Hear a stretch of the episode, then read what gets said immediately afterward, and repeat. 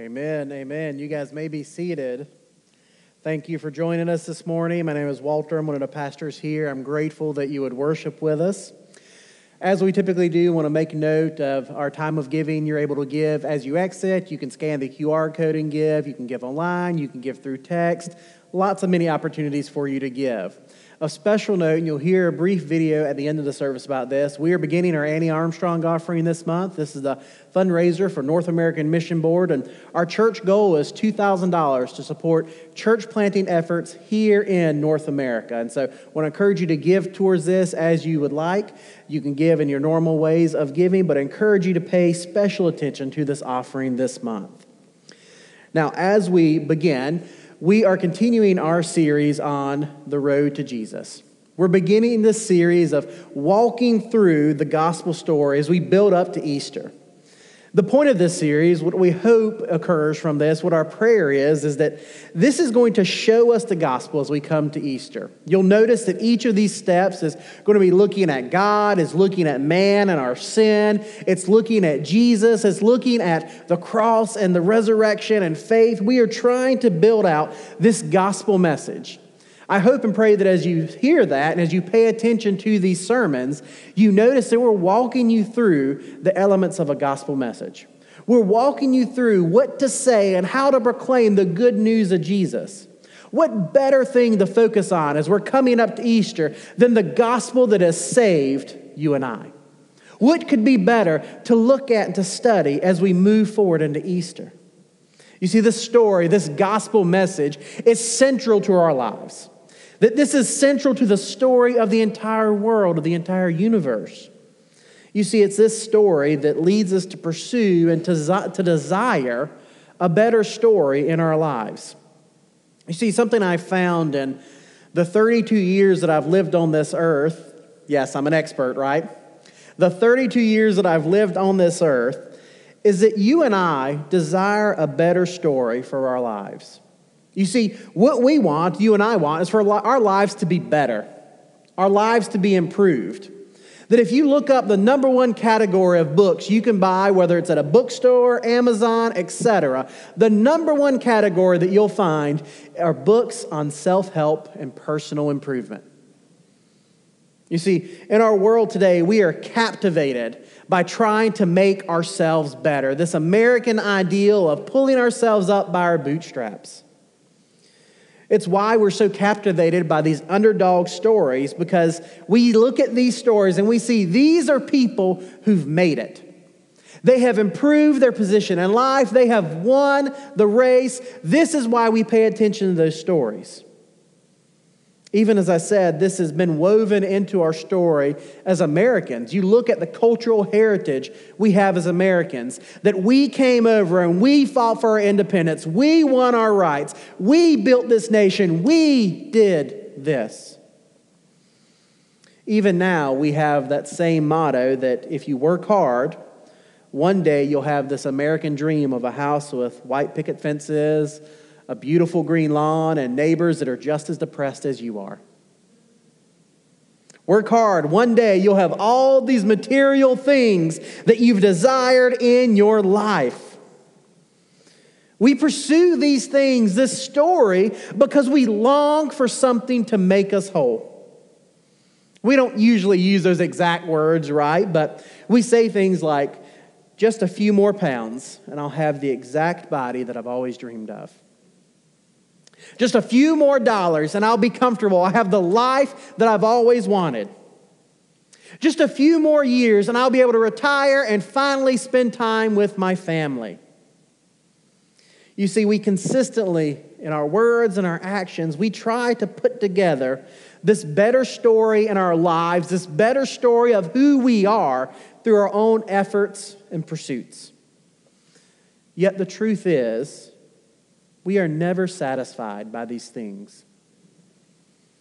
You see, our few more pounds, our few more dollars, our few more years continue to stretch and change. We become more and more discontent with who we are and with where we're going. Nothing is ever good enough for us. Even if we achieve these goals and desires of our heart, where does that leave us? We still hunger for more. I, I would just ask you is this all that we're supposed to exist for? Is what we exist for this constant pursuit of consumption and desire? Truly, I don't think that this is the storybook, picture perfect ending that we've written for our lives, that we constantly chase more and more. Rather, I believe that if we're going to find this picture perfect storybook ending, if we're going to find a better story for how we view our lives, how we live our lives, we have to really wrestle with how do we find fulfillment without chasing everything under the sun for pleasure and satisfaction. That's why I've titled today's sermon, A Better Story Through Christ. You see, I believe I believe there is only one way that we're going to find a better story in our lives, and it is through Jesus alone. If you're taking notes today, you better have written that down because that is the key thing you need to understand today. That the only way you're going to find a better life is not through losing a few pounds, it's not through gaining a few dollars, it is not through anything but finding Jesus and Jesus alone. You see, it's only through Him that we can stop this constant rat race and chase for more and more in our lives. He is the only one that can fully satisfy our desires for eternity. Now, you might say, well, Walter, you are 32 years old and you know nothing. That's fair. But here's the truth I'm not the only one who feels this way. Beyond the fact that there are people here who would articulate this, Paul, writer of most of the New Testament, felt this way in his life and his ministry. You see, he believed and said it quite consistently that only Jesus was going to make things right for him and for his heart. That only Jesus was going to be the answer to all the things that ailed him. It's this encouragement to the church that we'll study today here in the book of Ephesians. We'll be in Ephesians chapter 2, verses 1 through 10, as you can see on the screen. If you would, would you stand and let's read the text together as we begin to study God's word? Ephesians chapter 2, beginning in verse 1. And you were dead in the trespasses and sins in which you once walked, following the course of this world, following the prince of the power of the air, the spirit that is now at work in the sons of disobedience among whom we all once lived in the passions of our flesh, carrying out the desires of the body and of the mind, and were by nature children of wrath, like the rest of mankind. But God, being rich in mercy, because of the great love with which He loved us, even when we were dead in our trespasses, made us alive together with Christ. By grace you have been saved, and raised us up with him and seated us with him in the heavenly places in Christ Jesus, so that in the coming ages he might show the immeasurable riches of his grace and kindness towards us in Christ Jesus. For by grace you have been saved through faith.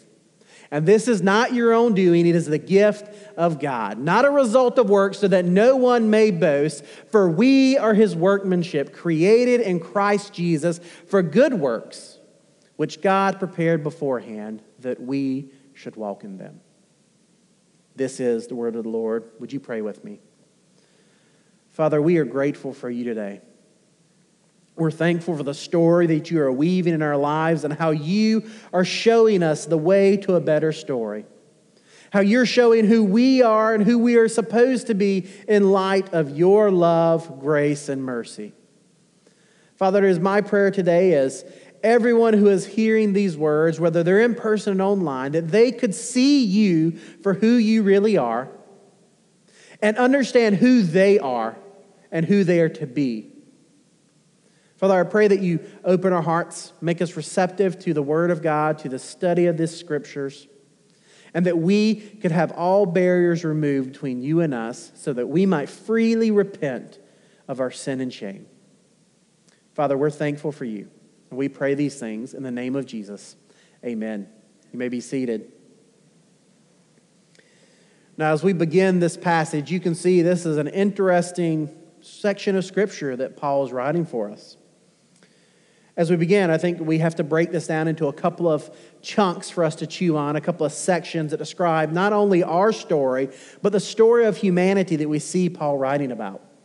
You see, beginning in our first section, our point one is going to be that we are rebellious creation. We are a rebellious creation. You cannot tell our story without telling the story of rebellion. Look back at verse 1 through 3. And you were dead in the trespasses and sins in which you once walked, following the course of this world, following the prince of the power of the air, the spirit that is now at work in the sons of disobedience, among whom we all once lived in the passions of our flesh, carrying out the desires of the body and the mind, and were by nature children of wrath like the rest of mankind. I hope you're taking notes, and you'll want to note that our first point is that we are rebellious creatures. As we enter this text, we've got to first orient ourselves to what's happening in the book. We're dropping right into the middle of the story, as it were, and Paul's writing to the church in Ephesus, and he's building out this understanding of who we are and what we're to do. Very simply, he's addressing this reality that we have to understand who we are before we know what we're to do. And this book really even follows that pattern as he's going through it. That the first half is really building out this theological understanding of our identity, kind of addressing who we are from the side of God. And then the second half is this emphasis on how we're to practice and live this identity. That if this is indeed who you are, this is what you are going to go and do. So Paul begins with this dramatic statement here that we were dead in our trespasses and sins. I looked back in the Greek to see what this would mean, and um, it means dead. I don't know if you're hoping for something expounding upon that, but it means dead. It means lifeless. It means gone. There is no hope. There is no moving forward. There is no life. That when he says dead, he truly means dead. As we're wrestling with the significance of that, I really felt the need that we need to camp out on this and understand something because I think it's so applicable to our culture and just to the world we live in. So many people in the church and outside of it think that our eternal destiny is tied to some type of balance system or scale.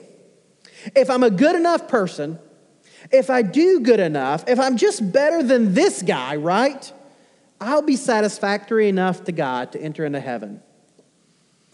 That is a lie from the devil himself, one that he would be thrilled to have us worship. Because here's the truth the truth is that dead men are good for one thing and one thing only staying dead. Dead men are good at one thing being dead and lying there.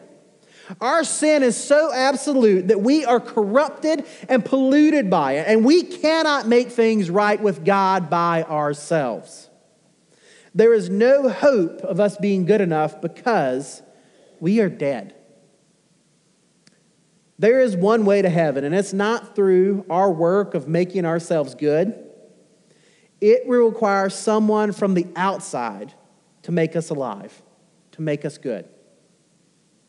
Paul begins with this because he's saying our story before Christ is hopeless. You are dead in your sin and trespasses, and there is no hope. He continues on and he's pointing to not only that we are dead in our trespasses and sins, but we are condemned by our actions and that we are ultimately worshiping something that is not God. See, he continues on by stressing the fact that all of us have walked this path of death and sinfulness. No one can escape it. We are all guilty of sin and shame. The truth is that there is no room for per- perfect people in the church do you know why? Because not a one of us is perfect. This is why Jesus says, Let he who is perfect cast the first stone. And if you remember that story, they all dropped their stones and went home. You see, no one can escape this fact that we are guilty of sin and shame. Even in this, we are guilty of our sin, we're guilty of our shame, but we are actively worshiping someone that is not God. You see, he references this prince of the power of the air. He's talking about Satan himself. You see, Satan has been meddling in the affairs of God and man and everything in between from the very beginning. He was there in the garden putting temptation in front of Adam and Eve. Yes, they chose to pursue it, but Satan dangled the carrot in front of them. And this passage describes the fact that Satan is actively working to keep us trapped in our st- sin and shame. He and his forces are laboring to ensure that we stay in bondage, rejecting God's grace. As if that's not enough, Paul tells us that we've lived in captivity to our desires in active rebellion against God. This is that language, children of wrath, in practice. The one that we trace our spiritual heritage to when we are in sin, we trace our heritage to Satan, not to God. That this is a corruption of the created order that we see throughout Genesis. God created everything and everyone. Why? So that we might know him and call him Father. Satan has wiggled his way in and adopted us and calls us his children, children of wrath. Simply put, this is who we are.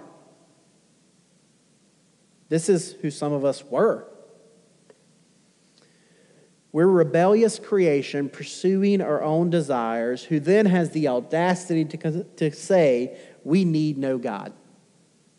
We have moved past the need of a God in this world. Yet, if we were honest and truthful to one another in the midst of our rebellion, though we might have it all by our own standards and desires, we're empty we're tired. We're worn down by this constant pursuit of self and our best story. You don't see anyone on social media talking about how much they need to grow. You don't see anyone talking about how tough their life is. Everything's perfect and wonderful. Yet, if we're honest and we're to take a few minutes just to share the burdens that we experience here, we would all confess life is not perfect. Sometimes it's not good. In fact, sometimes it's just downright hard. We're in desperate need of a change, of someone to interject themselves into our story and to change the trajectory, the path that we're on.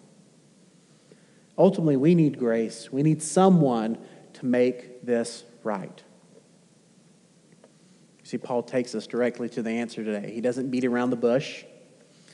He takes us to our next point, which is that we are in need of redeeming grace. Look at verse 4. But God, but God, being rich in mercy, because of the great love with which He loved us, even when we were dead in our trespasses, made us alive together with Christ. By grace you have been saved and raised us up with him and seated us with him in the heavenly places in Christ Jesus. So in the coming ages, he might show the immeasurable riches of his grace and kindness towards us in Christ Jesus. You see, this is where that redeeming grace enters into the story. This, it's in these verses that the story actually changes for you and I. This is where everything changes for us. You see, here, Paul's addressing what can actually change the human heart. What is so powerful that it can change who we are. You see, I think verse 4 is one of the most significant transitional thoughts in the Bible. We, we hit this, but God. We have Paul articulating that our story was without hope, that we were condemned, we were worthless, and meaningless. And then God came into the story and changed it all. You see, our story is only going to change when God positions himself to come in and to change it. I want to be clear again that nothing, nothing is going to get us into heaven but the free gift of grace from God through his son, Jesus. You see, this is the great mercy that we see displayed here. This great mercy that God would seek to offer his friendship to his enemies. That God would go to these people in rebellion and call them his children. You see, Paul tells us that God interjects himself into our story because of the great love that he has for us because of the great love that he has for us. I took a little bit of Greek in seminary. Let me tell you what that means great love. In the Greek, it means great love. And in fact, it actually probably is closer to like mega in terms of not great, but mega. It's trying to get this, this connotation that this is a big, unfathomable love that's coming across. I'll be honest with you, I've been looking at this text for almost two weeks now, wrestling with this passage and meditating upon it. And I'll be very honest that I still cannot wrap my head around the depth of God's love here. That He would choose us, condemned, wretched sinners who are in rebellion against Him, and say, You are mine.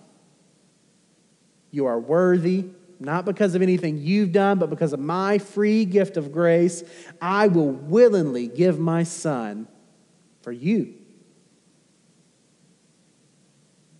As I even consider this, I thought there is absolutely nothing that I will trade my son for.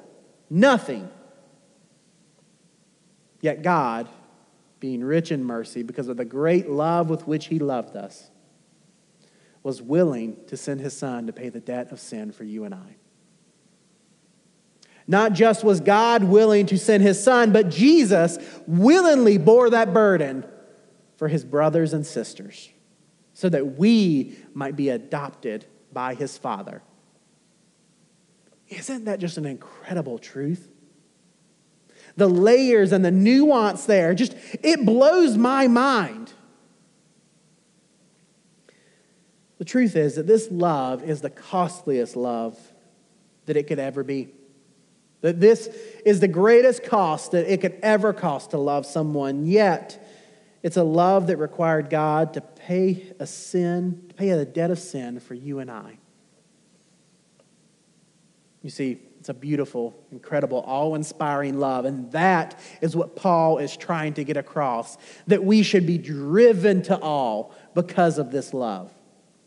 That we should look upon it and go, I can't wrap my head around this. Of course, this God is greater than I because he would willingly do something like this. Now, Paul's not content to just speak of this love, right? He wants to talk more about what's happening here because understand we have to recognize who we are in light of this love so we know what it is we are to do. Paul tells us that just as much as we were dead in our trespasses, we've now been made alive together with Christ. We were dead and hopeless. We were dead and hopeless. Now we are alive with Christ and hopeful. I know it's an inelegant play on words, but it's true it's one of the great mysteries we see here, one that, again, frankly, I've just struggled to wrap my head around. I think it's ultimately rooted in the fact this love that is displayed is so otherworldly, so foreign to us, so beyond our capacity of love that we just struggle to understand it. The truth is that you and I, we can't love in this type of way. Only the God of the universe could love so freely, so generously. Now, as we read this story and we hear this love and the great mercy that God has for us, to be honest, we could consider the story done if we just stopped right here. Like, this is a beautiful picture. This is the picture perfect storybook ending we've been chasing for. This is the better story we've been hoping for. But wait, there's more. Not only do you receive this great love and mercy, but God isn't content to end the story there.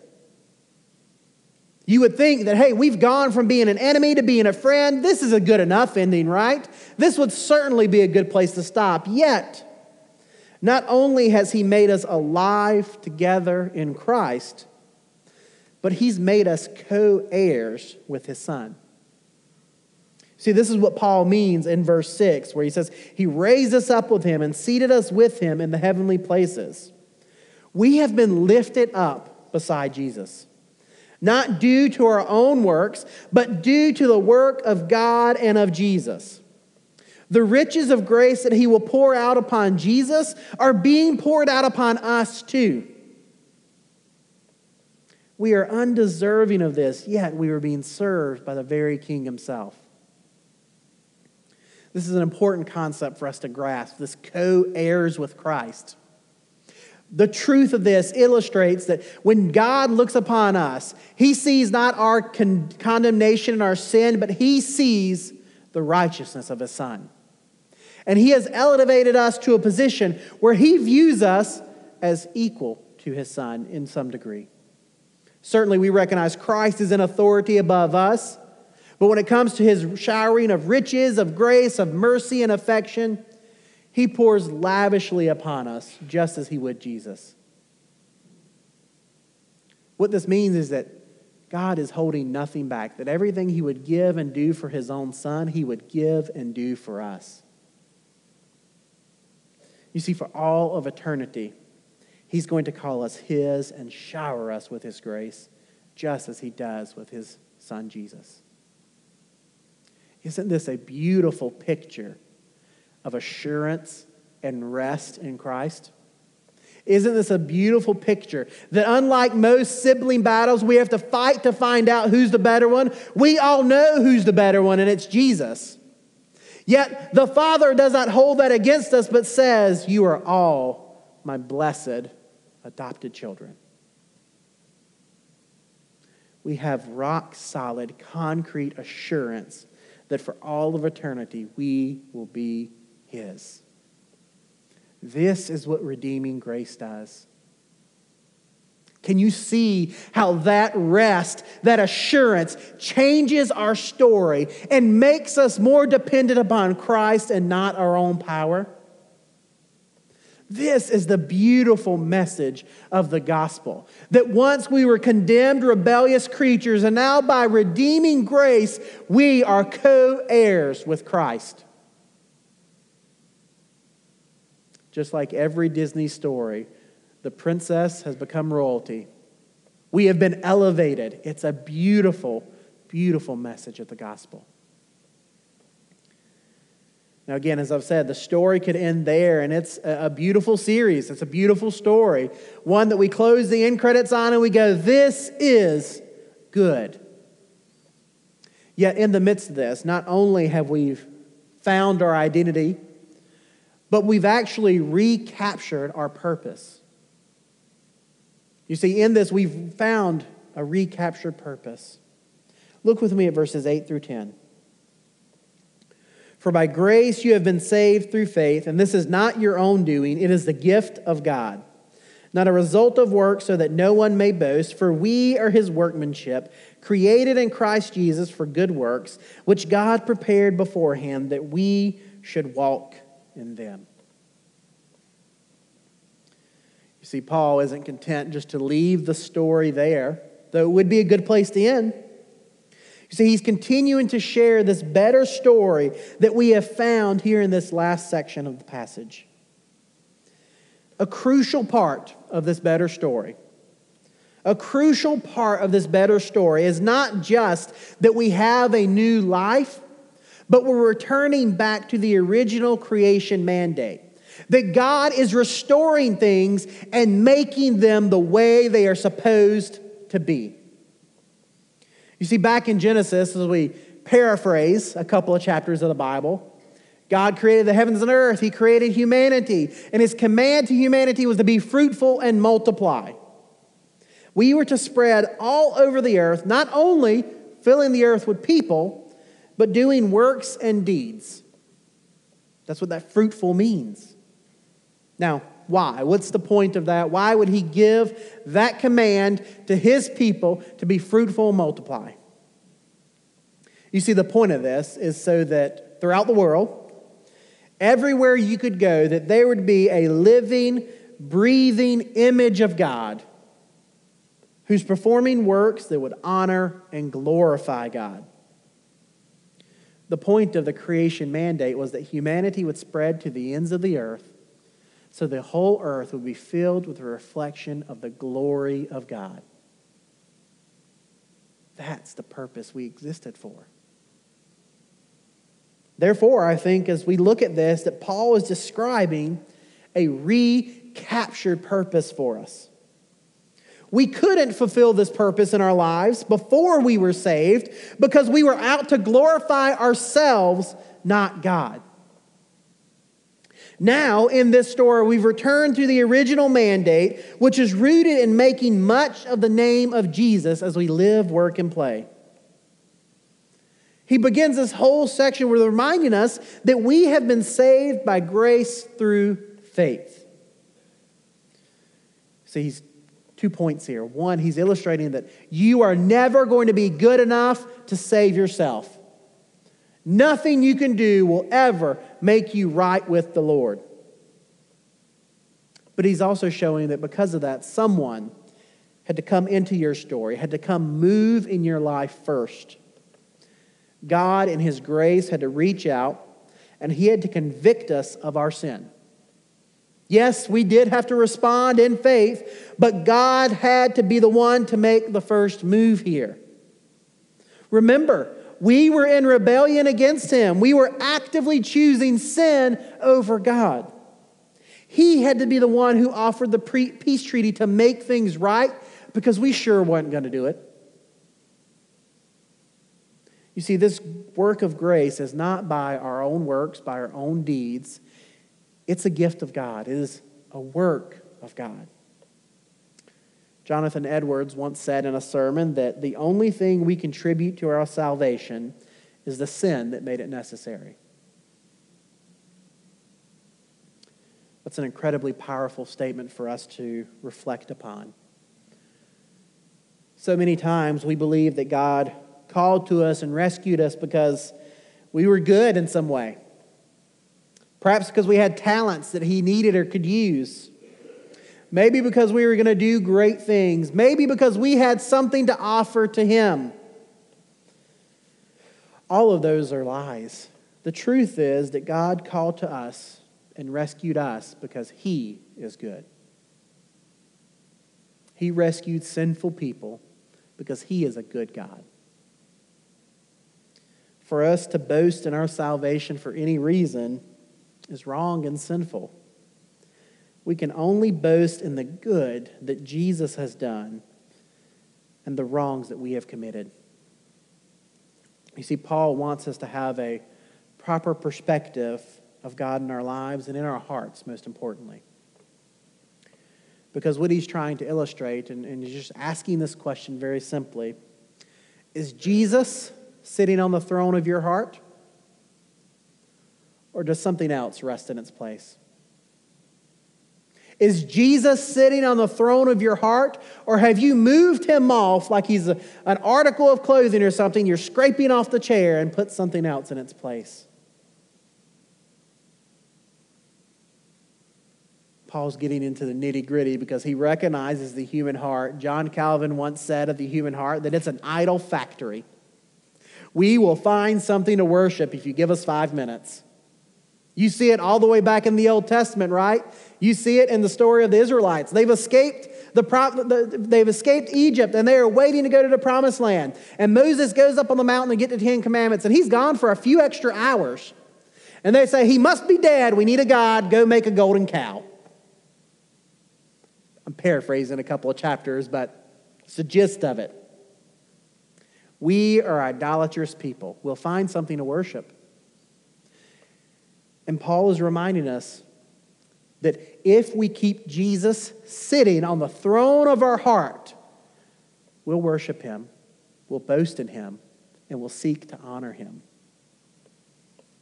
This all culminates up to verse 10. The entire story builds to verse 10. For we are his workmanship, created in Christ Jesus for good works, which God prepared beforehand that we should walk in them. You see, Paul leads us down this entire road so that we could properly understand who we are, so that we might know what we should do. I've said this earlier, but we don't know how to live unless we know who we are and what it is that we're supposed to value. And in this passage, Paul is trying to show us that we should value this gift of grace that has been freely given to us. It's an undeserved, costly grace, but it was freely given that you and I might have life, so that we might find a better story. See, now that we can see this, now that this has been made clear to us, we can truly find our purpose in this life. See, Paul is making clear for us that we exist to make much of the name of Jesus. See, Paul describes us here as God's workmanship, and I've never looked at what the definition of workmanship is, and I'm glad that I did this time because it describes this idea of something, this workmanship is the description of the, the quality of the product, the skill and labor that had to go into it. Like you describe something as having fine workmanship when it's a beautiful work of art. Paul is describing us as the product of all of God's skill and labor.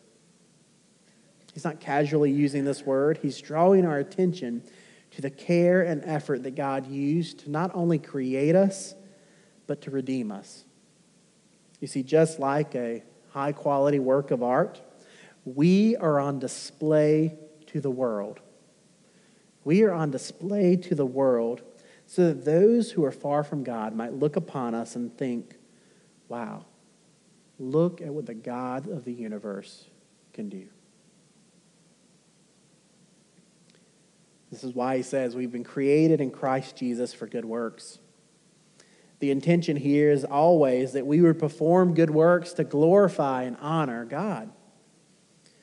John Calvin once wrote that it is faith alone that justifies, but faith that justifies can never be alone. It is faith alone that justifies, but faith that justifies can never be alone. You see, the Bible talks a lot about works, particularly in the New Testament, and the word works can perhaps best be described by putting God and His goodness on display. There's not a, a hard or formal description of works throughout the New Testament or throughout the entire Bible. It's really characterized broadly as something that is in line with God and His Word that would put His glory on display. We even recognize that these works aren't just things that we're performing in a vacuum. We're not just casually running out there doing things, that these works have been prepared before us so that we might walk in it. To make it simple, it means that God has a plan for our lives. God has a plan for our lives. This isn't an impersonal plan that leaves us as robots being held captive by someone. No, this is the grace filled plan of a loving Father who desires the very best for you and I. This is a plan so that we would prosper, so that we would flourish, so that we would grow and thrive. You see, it's this idea of this grace filled plan of a loving Father that I want to close on. Are you comforted by this fact that you have a loving Father with a plan for your life? You see, this fact, knowing this, that this is a part of our story, this should lead us to experience joy. Yet, I fully recognize that for some of you, what you're hearing from that is not joy, but fear, anxiety, worry. You see, if there's a lack of joy over this fact that the loving Father has a plan for your life, then there is a lack of grace in your heart. You see, for the Christian, that means that there is something other than Jesus on the throne of your heart. That you've swept him off and placed something else there. You need to repent and return to the Lord. For everyone else, This means that you need to receive the free gift of grace from Jesus. You also need to repent, not to return to the Lord, but to the first time come to the Lord. You see, it's only through repentance that we can find our better story in Christ. As Paul has written this passage, as he's addressed the human heart, he has said there is one truth that we are condemned by our sin and we need God to rescue us. Perhaps today is the day that the Lord has called to you to be rescued. If it is, in the next few minutes, we'll have a time of silent prayer, and I'll close us in prayer, praying over you, praying for the Lord to move in your life. Our worship team will sing a beautiful rendition of Amazing Grace. And my hope and my prayer is that not only would you sing this song just because you're here, but you would sing these words that my chains are gone because they have been broken by Jesus Himself. Because you have repented of your sin and experienced the free gift of grace. That is my prayer for every one of you today, that you could experience the grace of God and repent. So, if you would, would you go to the Lord in prayer with me? Would you bow your heads?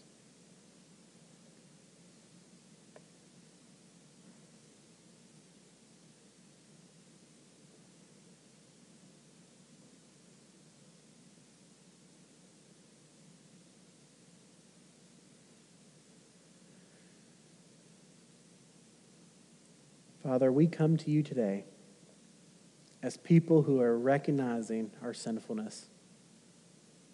Not a one of us is perfect.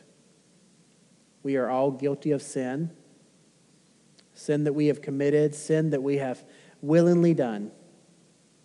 And Lord, as we look at our story, as we recognize where we have been, we know that we only can find hope and forgiveness through you. So, Father, is my prayer that today, for every man, woman, and child who is listening, that they would see, hear, and respond to the good news of the gospel that Jesus has come to pay for the debt of our sin and shame. That he was crucified to the cross. That he died a death that we deserve to pay a debt that we could never pay. And it is by this free gift of grace that if we trust in Jesus, we not only receive forgiveness of sin, but we receive eternal life and assurance that we are yours, Father. So, Lord, would you allow the Spirit to convict us of our sin, to break our hearts, to open our minds to the truth of the gospel that we desperately need a Savior. Father, it is our prayer that you would move in a mighty way that you would fill this place with your presence, that the people of God would see your glory today by rejoicing in the forgiveness of sins that they've received and proclaiming the good news that Christ is seated on the throne. Father, we are grateful for you. We're thankful for this gift of grace that you've offered us. And we pray these things in the name of Jesus. Amen.